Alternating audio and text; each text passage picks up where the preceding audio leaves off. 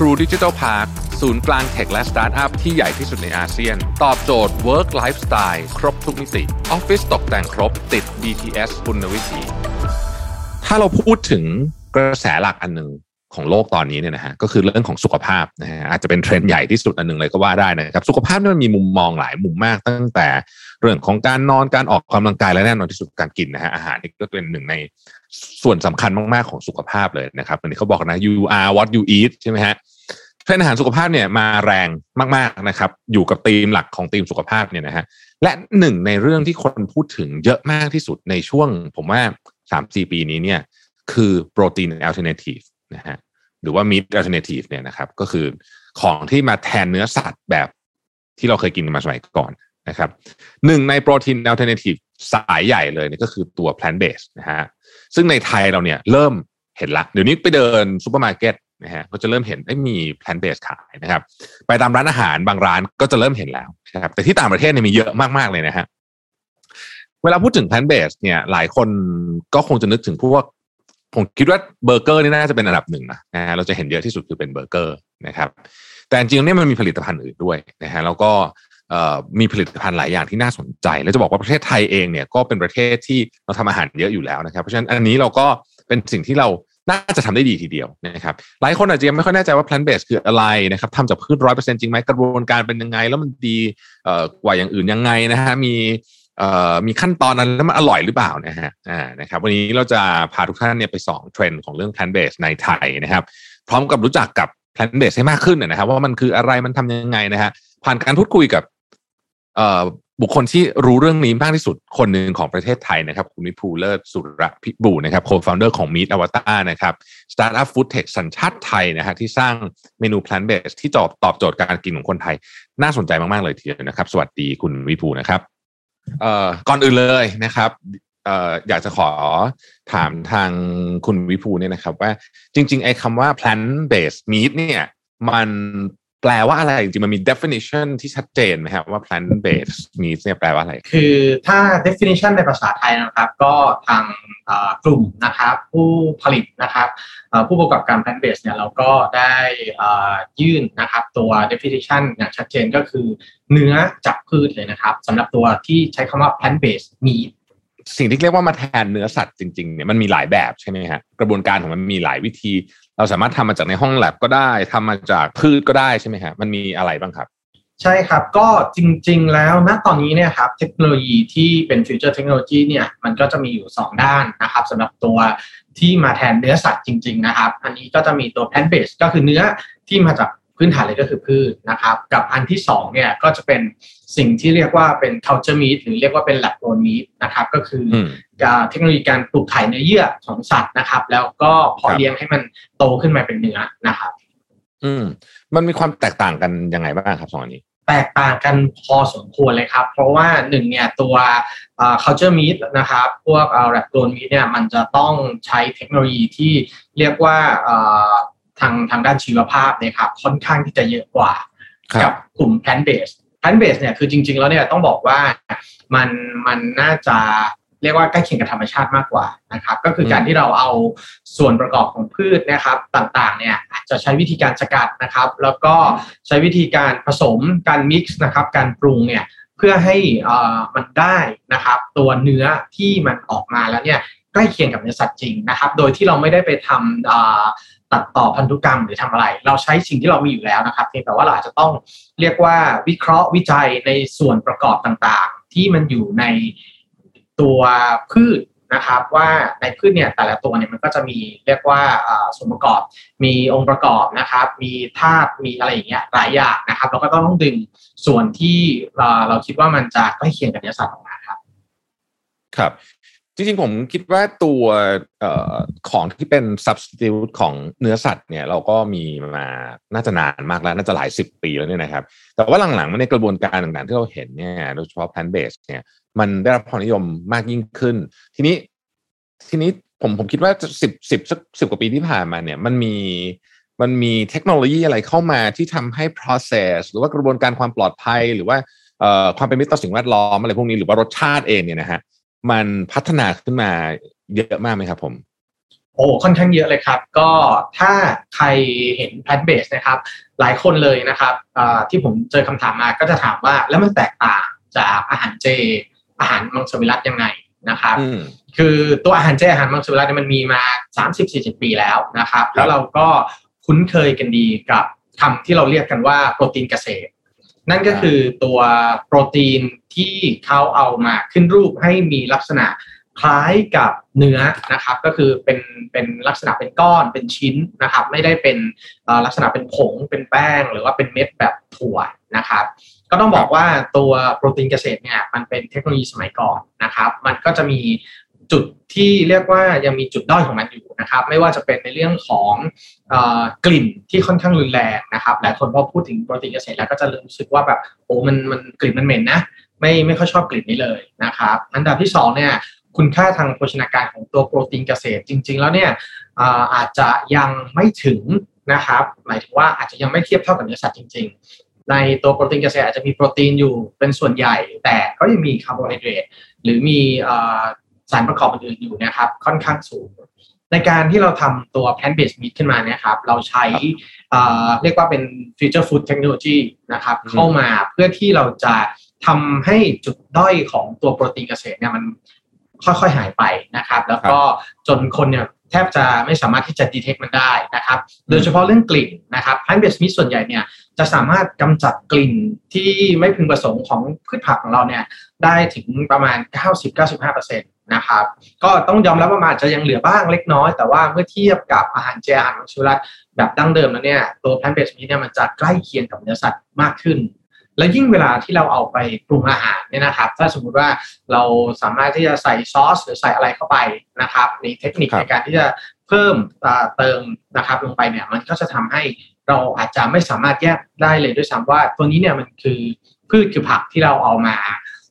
ผ่านนะครับนวัตกรรมทำให้มันคล้ายกับตัวเนื้อสัตว์จริง ๆ ครับ ครับ คุณวิภูเองน่าจะต้องมีความเชื่อว่าตัว plant based เนี่ยมันดีกว่าหรือว่าเป็น alternative แล้วกันนะสำหรับเนื้อสัตว์ในปัจจุบันเนี่ยเล่าความแตกต่างระหว่าง คนที่เอ่อหรือว่าจะเป็นระหว่างการ process ของการทำเนื้อสัตว์ขึ้นมาให้เรามากินกันเนี่ยกับการทำ plant based เนี่ย process ต่างกันยังไงบ้างครับ มันมีผมเชื่อว่ามีหลายอย่างที่ต่างกันพอสมควรทีเดียวก็ตัว plant based เนี่ยครับต้องบอกว่าตัว process ของมันเนี่ยครับมันมันอย่างที่เรียนไปว่าส่วนมากมันก็จะเป็นการที่เราสกัดนะครับ เอาแต่ส่วนที่ดีของพืชส่วนที่เราต้องการออกมานะครับ อย่างเช่นตัวถั่วเนี่ยเราก็จะสกัดตัวโปรตีนมันออกมานะครับ ตัว พวกธัญพืชนะครับเราอาจจะสกัดสีมันออกมานะครับ เพื่อที่จะใช้เรียกว่าสำหรับ sensory ของเรานะครับ คือมนุษย์เนี่ยเวลาทานอาหารเนี่ยมันก็จะมีในเรื่องของรูปรสกลิ่นเนื้อสัมผัสใช่ไหมครับ ที่เราจะเห็นว่าอาหารมันจะอร่อยหรือมันจะไม่อร่อย ถ้าเราทำอย่างใดอย่างหนึ่งขาดตกบกพร่องไปเนี่ยบางทีเนี่ยคนทานเนี่ยก็อาจจะไม่เรียกว่าไม่รู้สึก enjoy กับมันนะครับอย่างเช่น ถ้าให้เราหลับตาทานอาหารเนี่ยเราก็จะไม่เห็นหน้าตาของมัน เราอาจจะไม่รู้สึกว่ามันอร่อย แต่ว่าพอเราเห็นปุ๊บโอ้ ตัวนี้มันมีสีสันที่ดูน่ารับประทานนะครับหรือมีกลิ่นหอมนะครับที่ชวนรับประทาน อันนี้เนี่ยมันก็จะทำให้มีความ appetize มากขึ้นนะครับ เพราะฉะนั้นเนี่ยตัว plant based ที่มันทำขึ้นมาเนี่ยก็จะดึงตัวส่วนดีๆของพืชออกมานะครับ แล้วก็ส่วนมากนะครับก็จะเป็น process ในการ blending ก็คือการผสมผสานกันนี่แหละครับระหว่างสกัดจากพืชตัวนู้นนะครับ สกัดจากพืชตัวนี้เข้ามาแล้วก็เอามาขึ้นรูปนะครับ ก็ เป็นตัวโปรตีน เป็นตัวเนื้อขึ้นมานะครับ ก็จะก็เรียกว่ากระบวนการเนี่ยค่อนข้างที่จะธรรมชาติในระดับหนึ่งเลยก็ว่าได้ ซึ่งมันก็จะแตกต่างจากเนื้อสัตว์ที่เราทานอยู่ ก็ถ้าเป็นแต่ก่อนเนี่ยเราเราเราเลี้ยงสัตว์เราฆ่าสัตว์กันใช่ไหมครับ สมัยมนุษย์โบราณเนี่ยที่เขาทานกันก็จะทานกันแบบตามมีตามเกิด แต่ในสมัยนี้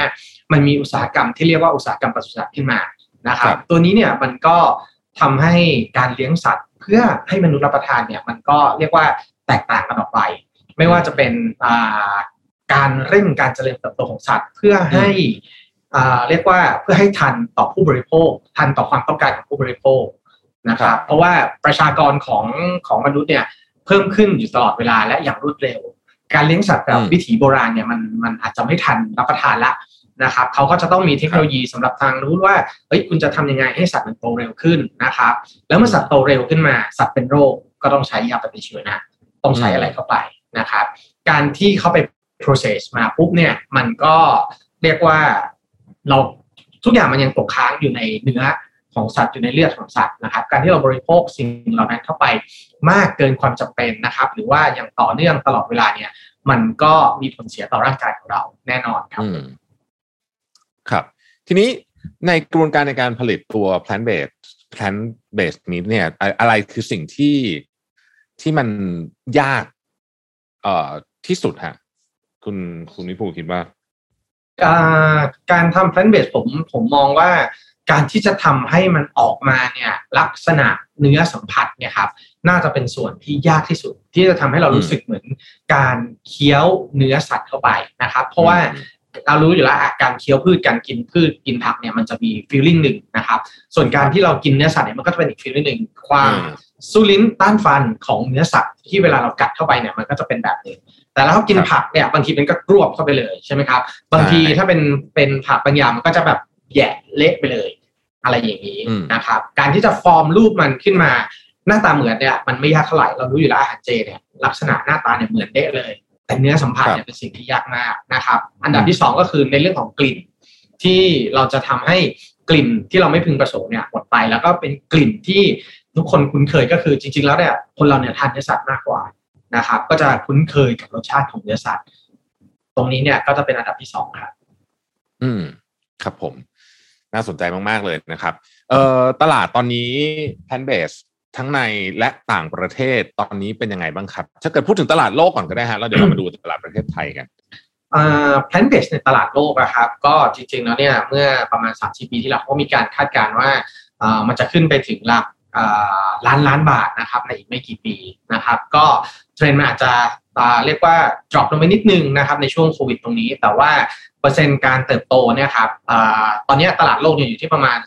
11-12% นะครับอืมก็ก็ในใน section ของ plant based ทั้งหมดนะครับ ส่วนในครับประเทศไทยเนี่ยครับการเติบโตของ plant based เนี่ยตั้งแต่ปี 2019 ขึ้นมาเนี่ยครับก็มีการคาดการณ์ว่าก็อยู่ที่ประมาณ 10%ก็เรียกว่ามันไปตามเรียกตามตามเทรนด์ของตลาดโลกเลย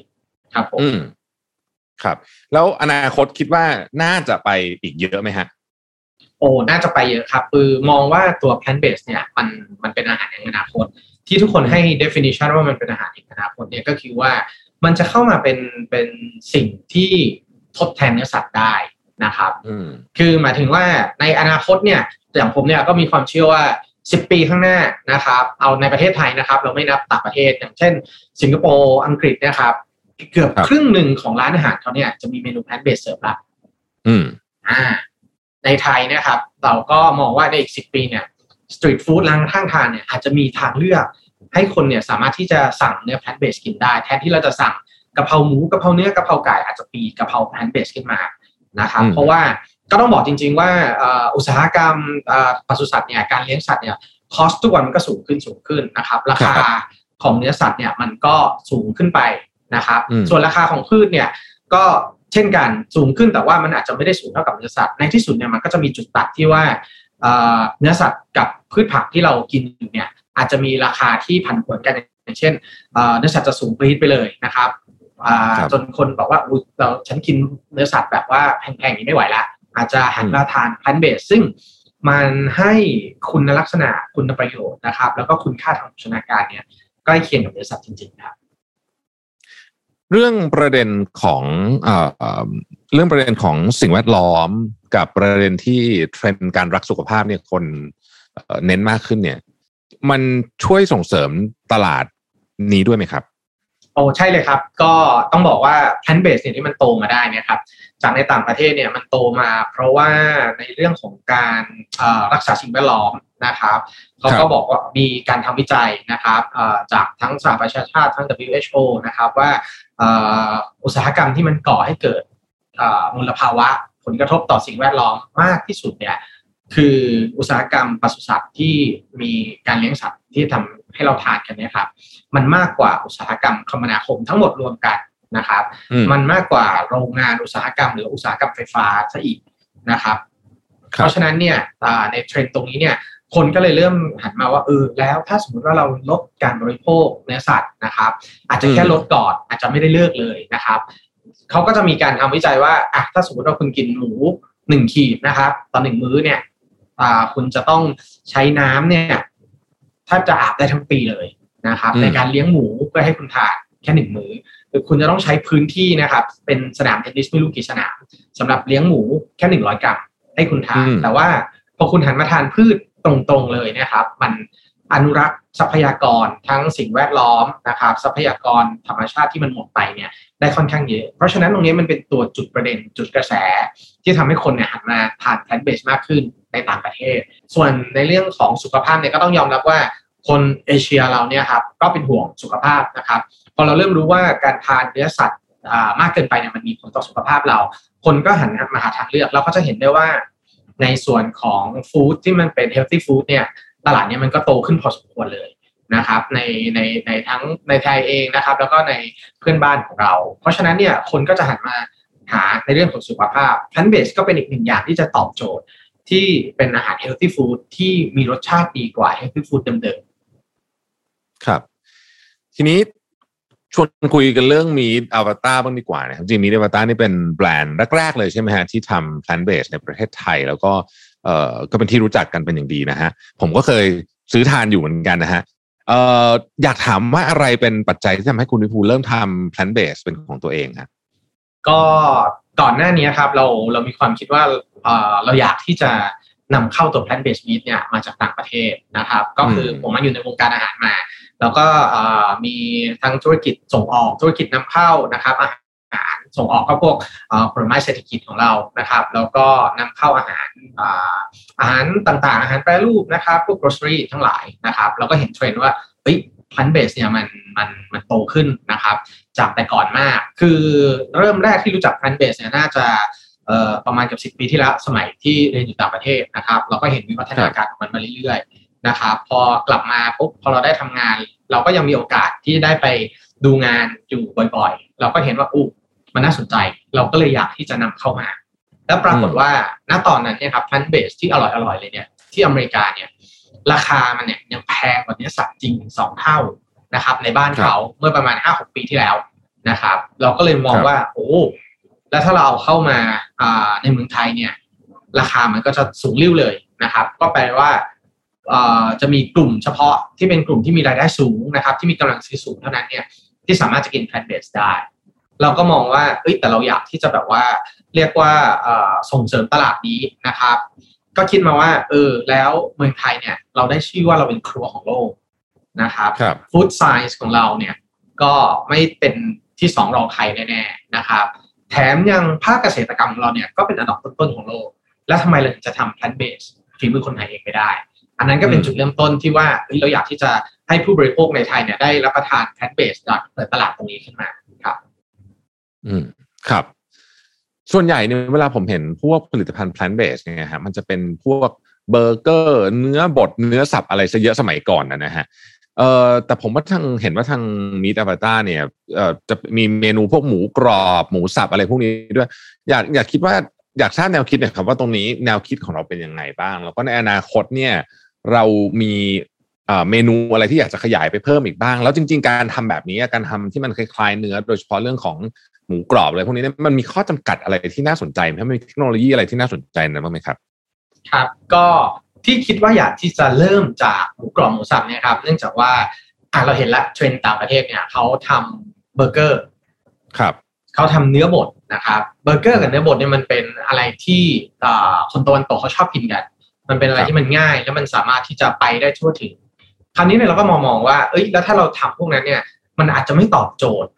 อ่า ผู้บริโภคในประเทศไทยหรือเปล่า จะมีสักกี่คนที่จะกินเบอร์เกอร์ทุกวันใช่ไหมฮะแทบจะไม่มีอยู่ละและอะไรที่เรากินทุกวันโอ้แน่นอนเลย คนไทยคนจีนคนเอเชียเนี่ย กินหมูมากกว่ากินเนื้อวัวเราก็มองครับโอเคเออแล้วแทบจะทุกเมนูเลยในอาหารไม่ว่าจะเป็นอาหารไทยอาหารจีนเนี่ย มันจะมีตัวหมู โดยเฉพาะหมูสับเนี่ย แฝงอยู่ ใช่ไหมครับ เรากินกะเพราเรากินอืมพวกกลิ้งเนี่ยเห็นไหมฮะ เรากินลาบเนี่ย ทุกอย่างมันเป็นหมูหมดเลย เราก็มองว่าเออ ตรงนี้เนี่ยน่าสนใจนะที่เราถ้าเราอยากที่จะให้ผู้บริโภคคนไทยเนี่ยได้ทานแพลนเบสจริงๆเนี่ยเราก็ควรจะต้องทำอะไรที่เขาทานอยู่ทุกวันไม่ใช่แบบว่าเฮ้ยทานอาทิตย์ละครั้งเดือนละครั้งนะครับอันนี้เราก็เลยอืมเริ่มเริ่มมองจะเรียกว่าเนื้อที่เอ่อผู้บริโภคชอบกินแล้วก็จะตอบโจทย์ตลาดนะครับ คราวนี้เนี่ครัยบมันก็จะมีบัตรเด็ดอยู่อันหนึ่งก็คือตัวหมูกรอบโอ้อันนี้เนี่ยต้องบอกว่าหลายคนเนี่ยชอบกินหมูกรอบมาก แต่มันติดอยู่นิดนึงก็คือ คุณค่าทางโภชนาการของหมูกรอบเนี่ย มันค่อนข้างที่จะทำร้ายคนทานทำลายผู้บริโภคอยู่พอสมควรเลยเราก็มีไอเดียเออแต่ถ้าเราออกหมูกรอบมา แล้วเป็นหมูกรอบ plant based แล้วคุณค่าทางโภชนาการของหมูกรอบ plant based เนี่ย มันดีกว่าหมูกรอบที่ขายอยู่ในตลาดทั่วไปที่เป็นหมูสามชั้นเนี่ย คนจะทานไหมนะครับอืมอันนี้เนี่ยมันดูแล้วเอ้ยมันน่าจะว้าว แล้วมันก็ว้าวจริง ๆ ว่า เอ้ยเราสามารถที่จะทำหมูกรอบตัวนี้เนี่ย ให้คนคนที่ชอบทานหมูกรอบเนี่ยบอกว่าเอ้ยมันโอเคนะเอ้ยมันทดแทนกันได้นะครับอืมอันนี้ก็จะเป็นอ่าเรียกว่าจุดเริ่มต้นที่พัฒนาตัวสินค้าสองตัวนี้ขึ้นมา ครับ ในอนาคตมีแพลนอยากจะทำเมนูอื่นที่น่าสนใจอีกบ้างไหมครับ ที่พอจะบอกได้ ได้ครับ ก็อ่าอย่างเช่น โอเค เรามีหมูกรอบกับหมูสับสองอย่างนะครับณตอนนี้เนี่ยมันเป็นอาหารที่พวกเราคนเอเชียนกินนะครับ ผมมองตลาดว่าอาจจะไม่ใช่แค่ตลาดในประเทศที่ที่จะได้บริโภคตัว plant based ฝีมือคนไทย เรามองถึงตลาดต่างประเทศด้วยนะครับเวลาเราคุยกับทางลูกค้าต่างประเทศเนี่ยบางทีเขาก็บอกว่าเอ้ยหมูกรอบกับหมูสับเนี่ยมันไม่พอหรอกอยู่อาจจะต้องมีตัวอื่นด้วย ที่ให้เขาเนี่ยสามารถที่จะไปขายได้ทั้งเรนจ์เลยนะครับ เพราะฉะนั้นเนี่ยครัอะบพวกเบอร์เกอร์ patty meatball เนื้อสับเนี่ยเดี๋ยวเราก็จะออกมา เพื่อเพื่อที่ตอบโจทย์ในต่างประเทศนะครับ ส่วนฝั่งไทยเนี่ยเราก็เช่นกันอะเรามี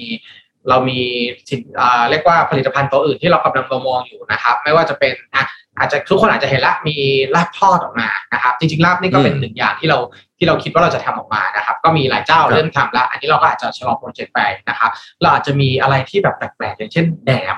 อะไรอย่างเงี้ยครับที่จะออกมาที่แบบว่าเอ้ยคนไทยก็ชอบกินอะไรที่คนไทยชอบกินเนี่ยเราอยากที่จะ ทำมันออกมาก่อนอืมน่าสนใจมาก จริง ๆ แล้วผมคิดว่า เอออย่างเช่นเคสหมูกรอบเนี่ยน่าจะตอบโจทย์คนที่รักสุขภาพแต่ว่ายังอยากยังอยากจะกินหมูกรอบอยู่นะ เพราะว่าเราเราก็รู้สึกว่าบางทีอาหารสุขภาพเนี่ยมันก็ทานไปนานๆสักพักมันก็อาจจะรู้สึกแหมอยากกินของแบบที่มันเป็นของที่แบบเอ่ออร่อยบ้างนะแต่อันนี้ก็ก็เป็นก็เป็นโจทย์ที่น่าสนใจมากนะฮะทีนี้ผมอยากถามนิดนึงครับว่าจริง ๆ เนี่ย แผนการขยายของเราเนี่ยนะฮะอย่างอย่างอย่างที่เมื่อกี้คุณวิภูว่าคือต่างประเทศเนี่ยร้านอาหารก็มีเมนูพวกเนี้ยเยอะมากนะฮะเรามีแผนที่จะจับมือกับแบรนด์ที่เป็นเชนร้านอาหารต่างๆ ในการที่จะนำเสนอตัว plant based meat เนี่ยเข้าไปในเมนูอาหารด้วยใช่ไหมฮะแล้วมีโปรเจกต์อะไรที่น่าสนใจบ้างไหมครับ ใช่ครับก็จริงๆแล้วเนี่ยเราก็กำลังคุยนะครับกับเชนรีสอร์ทใหญ่ ๆ นะครับ เรามองว่า strategy นะครับกลยุทธ์ของของของการที่จะขยายตลาด plant based ได้เนะครับ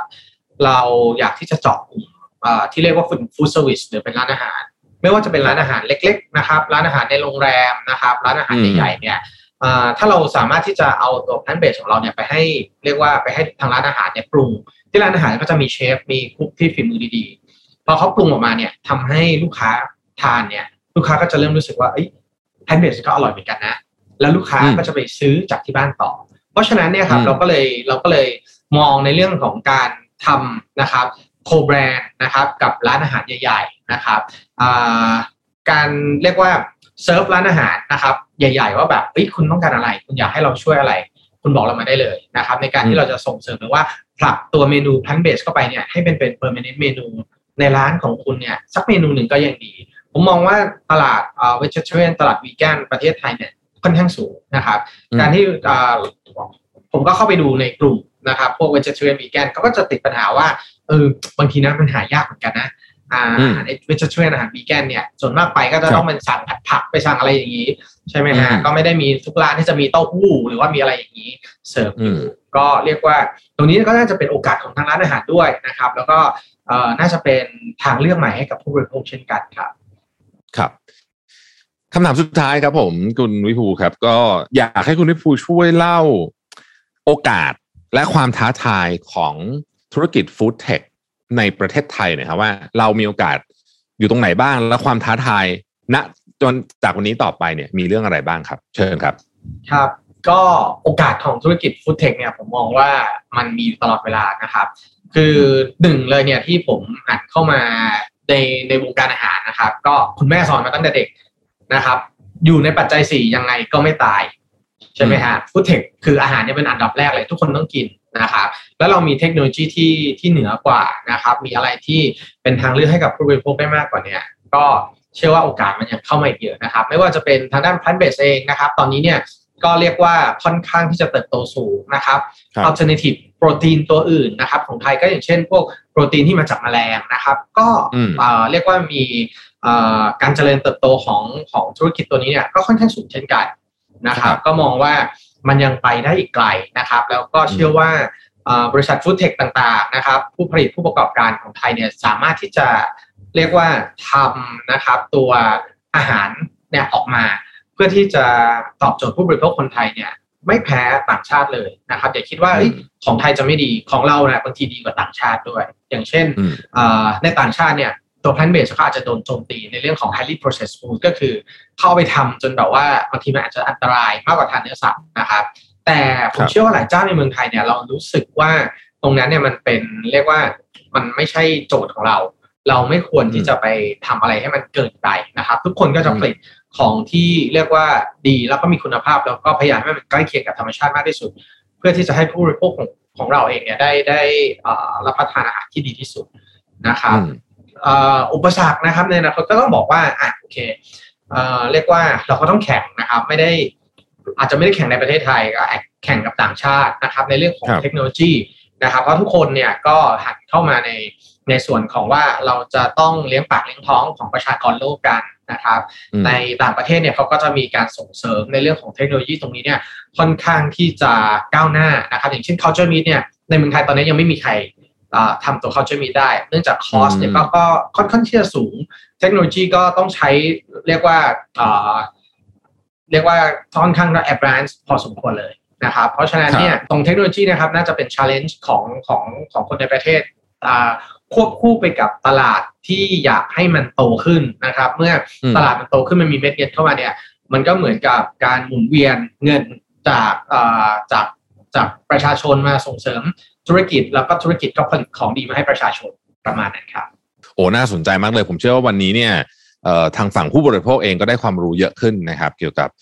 ทางเลือกนะฮะที่เรามีจาก plant based ต่างๆนะฮะแล้วก็ผู้ประกอบการอาหารเองหลายคนก็เชื่อว่า เออ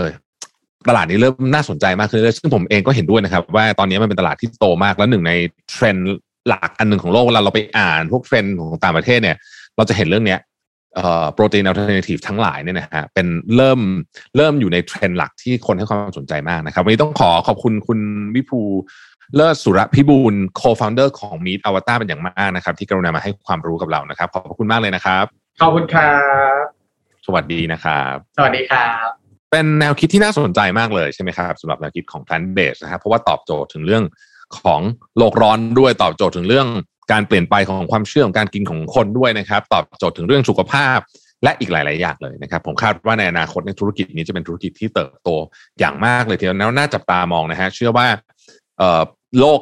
ตอนนี้ plant based ในตลาดโลกค่อนข้างโตอยู่แล้วนะแต่ผมเชื่อว่าเมืองไทยก็จะโตขึ้นไปอีกมากนะครับแนวคิดของ Meat Avatar เนี่ยน่าสนใจเพราะว่าผสมผสานเทคโนโลยีอาหารเข้ากับ ความเป็นไทยด้วยนะฮะ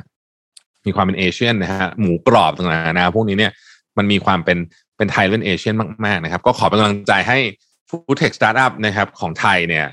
สร้างสรรค์เมนูต่างๆ ให้พวกเรามีทางเลือกในการรับประทานมากยิ่งขึ้น ให้สามารถสร้างเศรษฐกิจให้กับประเทศได้มากขึ้นนะครับ วันนี้ต้องขอขอบคุณคุณวิภูเลิศสุรพิบูลนะครับ co-founder ของ Meet Avatar ที่มาให้ความรู้และแชร์มุมมองดีๆ เกี่ยวกับ plant based meat ในวันนี้นะครับ ขอบคุณและสวัสดีครับ ได้เวลาพัฒนาทักษะใหม่ให้ประเทศไทย Mission to the Moon Reskill Thailand ต่อยอดความเชี่ยวชาญด้านสื่อออนไลน์ที่เข้าใจคนทำงาน สู่การเป็นผู้นำในการพัฒนาทักษะใหม่ กับ Mission Academy คอร์สพิเศษ โดยรวิทย์หานอุตสาหะอ้ำสุภกร และทีมงาน Mission to the Moon Media เตรียมรับชมการถ่ายทอดสด เปิดตัวโปรเจกต์ใหม่ ฟรี วันเสาร์ที่ 26 กุมภาพันธ์ 2022 เวลาหนึ่งทุ่มเป็นต้นไป ผ่านช่องทาง Facebook และ YouTube ติดตามรายละเอียดเพิ่มเติมได้ที่ mission to the moon co